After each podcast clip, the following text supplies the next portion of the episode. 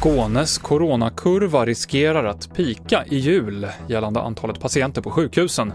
I Region Skånes dystraste scenario kommer det vara 250 inlagda covid-patienter och ytterligare 30 på intensiven i slutet av december, rapporterar Sydsvenskan.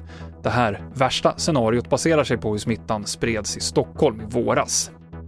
800 traktorer intog gatorna igår i Köpenhamn och Århus i protest mot hur den danska regeringen hanterat coronasmittan bland minkar. Ännu fler personer slöt upp för att demonstrera och det här riskerar att leda till många nya coronafall eftersom många inte höll avstånd och deltagare reste till städerna från hela landet. Flera professorer säger till danska TV2 att det var en risksituation.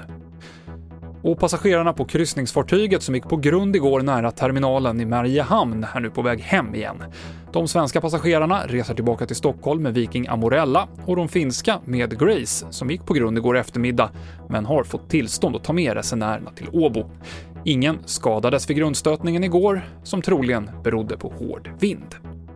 TV4-nyheterna med Mikael Klintevall.